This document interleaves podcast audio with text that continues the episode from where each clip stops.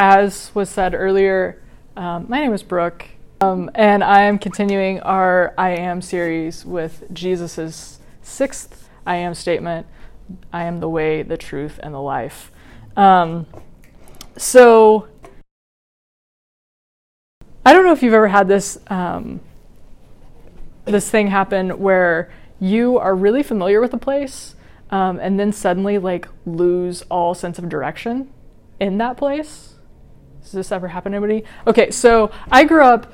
Um, I throughout my life have had a pretty good sense of direction, and when I say I've had a pretty good sense of direction my entire life, I mean like you could give me cardinal directions in like my hometown and the city that I went to college in, and I would be able to head that direction. Um, I, I, know it's kind of abnormal for women to have that kind of sense of direction, but this is how my brain works. Thank you. I am unique. I am a special flower. Um, no, I'm just kidding. Um, but no, so I've always had a pretty good sense of direction, and um, I lived in DC for three years. And for most people, when they think of DC, they think of this. they think of this. There we go. Um, anyway, so you think of, well, maybe not like the foggy, misty morning, but um, the Washington Monument, you've got the Lincoln Memorial there. You, you probably think the monuments and the memorials. Um, if you've ever been to, to, DC, if you haven't, that's probably still the kind of stuff you're thinking of. Um, you know, the White House, all that jazz. So, um, so I moved to DC, and I'm like, yeah, I've got a pretty good sense of direction, but yeah, this broke it. DC broke my sense of direction because this is what the streets look like right here. Yeah, this is a map of DC. They're all squares. Right. So, oh, hold on, hold on. I'm getting there. All right. So this is the Potomac River. This is the Anacostia. This is uh, the Tidal Basin. So here's the Lincoln Memorial. The Capitol building's here. The White House is going to be up here. I lived up right here. Um, Georgetown University, where I worked, was right here. All right, so I know it looks it looks pretty simple. It's like, oh, it's a grid, right? But but it's a grid with a grid laid on top of it, and there's diagonals and lots of roundabouts, and so then you have like intersections where there are literally six streets you could go on. It's like DC broke me, guys like I lived there for three years, and literally my last week in DC, I still had to use my GPS. I was like, "You've got to be kidding me!" Had never owned a GPS in my life until I moved to DC, and then I was like, "Yeah, can't do it. Can't do it." Literally moved across the country without a GPS. like had a road atlas and printed out MapQuest directions, and that was how I lived. Right? Yeah. So, so that is how my mom and I moved me from Wichita, Kansas to Washington, D.C. Wichita. All right. Uh, Tyler and I are like literally from like 30 minutes apart. So, um, anyway, DC broke me. Like, even if I thought I knew where I was going, inevitably I would get lost. There are actually like urban legends about DC that the city was made to get lost in after the War of 1812 and the White House being burned down. It's not true, by the way, but it feels very true. and I think, and but that's not the only time in my life where I've had this moment where I'm like really familiar with the place and then like feel just utterly lost. Like first day of class in high school and in college both, just like, wait, where am I going again? What building do I need to go? What, am I going to get there on time? Um, and in high school, it was like, hey, am I going to have time to make it from my locker to this class? I don't know. Because my school was also rather large. My high school had 2,200 ish students. And so, um, like, there was like a legit question of like, do I have enough time in this passing period to make it to my locker and back? No, no, I did not. Um, and I think sometimes those moments for us show up where we're, for whatever reason or another, we're super familiar with, with something, but then like it's like we don't realize what we know, right?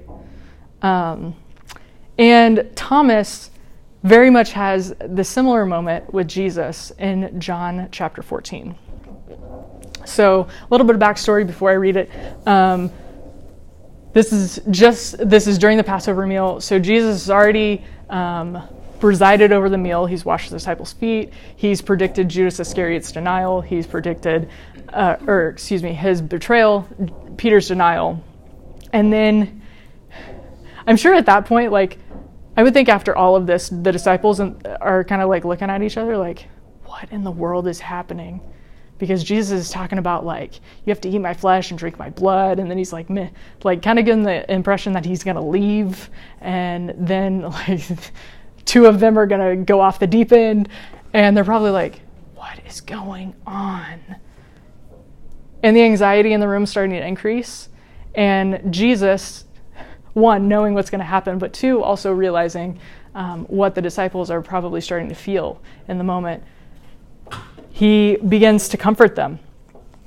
And in chapters 14, 15, 16 um, are the word, the final words he's, he's wanting to leave them with um, before he gets arrested. And so, chapter 14, verses 1 through 7 go, goes something like this Don't let your heart be troubled. Believe in God, believe also in me. In my Father's house there are many rooms. If not, I would have told you. Um, I am going away to prepare a place to you, for you. If I go away and prepare a place for you, I will come again and take you to myself, so that where I am, you may be also. You know the way to where I'm going. Lord, Thomas said, we don't know where you're going. How can we know the way? Jesus told him, I am the way, the truth, and the life. No one comes to the Father except through me. If you know me, you will also know my Father. From now on, you do know him and have seen him. So, everything is about to fall apart for the disciples. And Jesus is like, hey guys, here are some of the last things you need to know.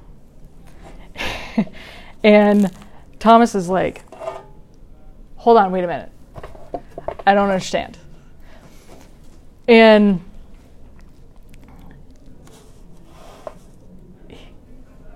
you're going somewhere and, and we're, we're supposed to magically know the way. I don't understand how that works.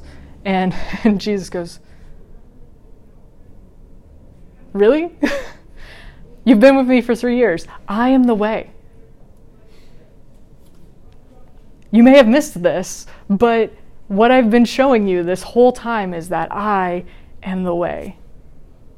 That there's a home with you, there's a home for you with God, and I'm the way there. It's interesting that Jesus says he is the way and not making a way, too. Um, so it's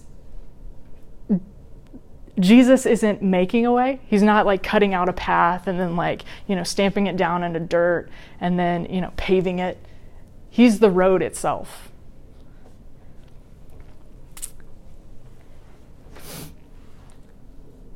And Thomas and the disciples probably knew this on some instinctual level, but maybe it didn't connect for them in their minds. Like, I realized after I left DC that I knew a whole lot more about geography in DC than I realized when I started watching TV shows and like the geography in the shows was like completely just a hot mess. And I'm like, you're going the wrong direction. To get from where you are to where you want to go, you don't go that way. Like, you're going to take this massive outside loop. Like, that doesn't make sense. And also, you can't get there that fast. like, it's literally going to take you at least half an hour. You're going a mile. I realize that, but it's going to take you half an hour. Um, and so, but what does that even mean, though? Like, what does it mean that Jesus is the way? Because it's like it sounds good and it's like kind of like cool and mysterious, like, I'm the way. It's like, well, what does that even mean in practice? Which I think is what Thomas is really getting at. Like, like I need I need steps. I need I need this is what you do first, this is what you do second. I need linear um, information. And and Jesus, um, later on in the passage, I didn't read the whole thing because there's a whole lot there. Um, but he gets to some of the those practices in verse 12 and verse um, 15. Verse 12 says, Truly I tell you, the one who believes in me will also do the works that I do. And then jumping down to verse 15, it says, If you love me, you will keep my commands. And these are things that Jesus has said multiple times before. This is not new information to them. Um, this has come up. But what he's saying is like, I'm the way, and the way you travel the way is through your belief in me and your love of me. And that's made evident by your actions, by your good works. It's important to note that our actions, to use business terminology for anyone who that might benefit, I'll also give like a metaphor um, for those of you that are like, I don't, I'm not doing the business terms. Um, so our actions are, are a lagging indicator. Um, so there's leading indicators and lagging indicators. Lagging indicators are basically a record of what's ha- already happened, and a leading indicator is something that influences change. And our good works are a lagging indicator of our love and our, our belief and our trust in God. So essentially, our good works are the wake left in the boat, by the boat. The boat is our love and our trust and our belief in God, and our good works are just the wake behind it. They're what happen simply because we love and trust and believe in God. And we place all of that in Him. Um, D.A. Carson, in his commentary of the book of John, says Jesus is the way of God precisely because he is the truth of God and the life of God. That, that all of truth is wrapped up in Christ and all of God's life, and that expression to us as humanity is wrapped up in him. And when we place all of ourselves into that, then yeah, all that good work, all those good works follow. But the interesting thing about this whole thing is that this wasn't even the point Jesus was trying to make. He started with, In my Father's house, there are many rooms. And I'm going to go and make a place for you there. His point was you have a home with God. We have a home with God. God loves us and wants to be with us. And, and Thomas misses that because he's looking for the details of, of where and how to get there. And I know in my life, sometimes I miss that too. I have those moments where I get so distracted by like, am I doing this the right way? Should I should I be more like this? Should I should I do this thing? Um, you know, like feeling like I have to to meet every need that I see, when sometimes God is not asking me to meet all those needs. Um, not because there isn't a need, but sometimes He wants to use somebody else to meet the need.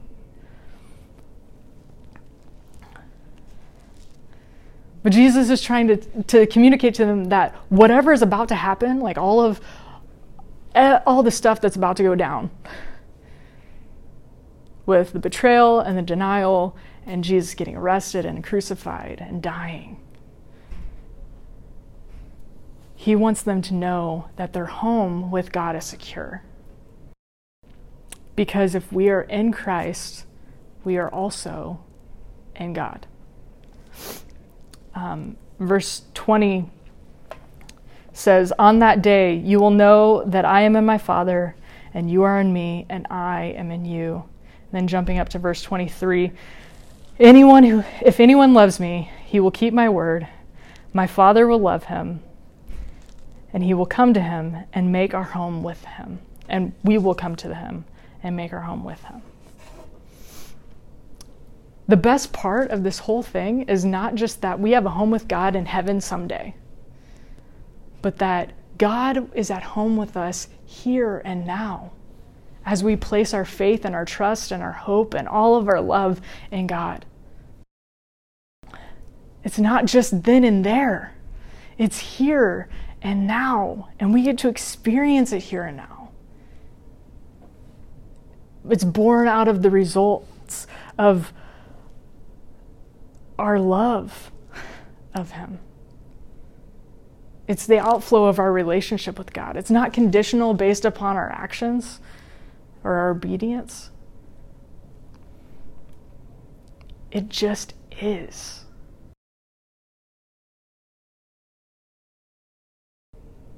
And how freeing is that? That we don't have to do anything, just rest in it. As stressful and um, and hectic as life becomes, and as easy as it is to get um, distracted and lose ourselves in everything. What God is saying to us is, You have a home with me. You can rest in me fully. You don't have to strive for it. You don't earn it. I freely give it. And all we have to do is just receive it.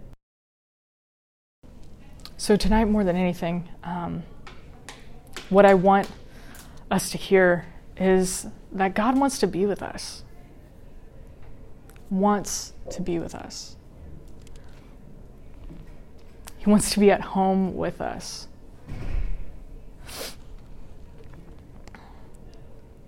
How does that happen? Through our belief in Him through our tr- trust in Him, through our love of Him. The good works will work themselves out. They come as those things, as our love and our trust grow. But Jesus has has made the way. He is the way. I know this has been kind of short, but I actually kind of love that um, because it gives us time to sit with this. And honestly, at this point in the semester, I feel like this is the kind of thing we just need to sit with and just take a deep breath in. Um, as part of that, we're going to, to break up into some smaller groups. And um, I have a few questions. You can ask the questions of each other. You can ask other questions. You can process however you choose. Um, these are just in case you need them. Um, but also, David and I are going to be right over here um, to pray with anyone who needs prayer. Um, so, and I would encourage you to pray in your groups, but also if you would like prayer from a staff, um, we're going to make ourselves available. Um, and so I'm going to give us time to do that. Um, if you guys want to, even in your groups, just sit for a few minutes and just take it in, you can do that. Um, the the older I get, the more I, I've begun to value silence, which I don't get a lot now with a four month old. But um, but there's something about just stopping and being still for a few minutes. Um, so I'd also encourage you to to do that as well. Uh, but yeah, you can go ahead and break up as you choose.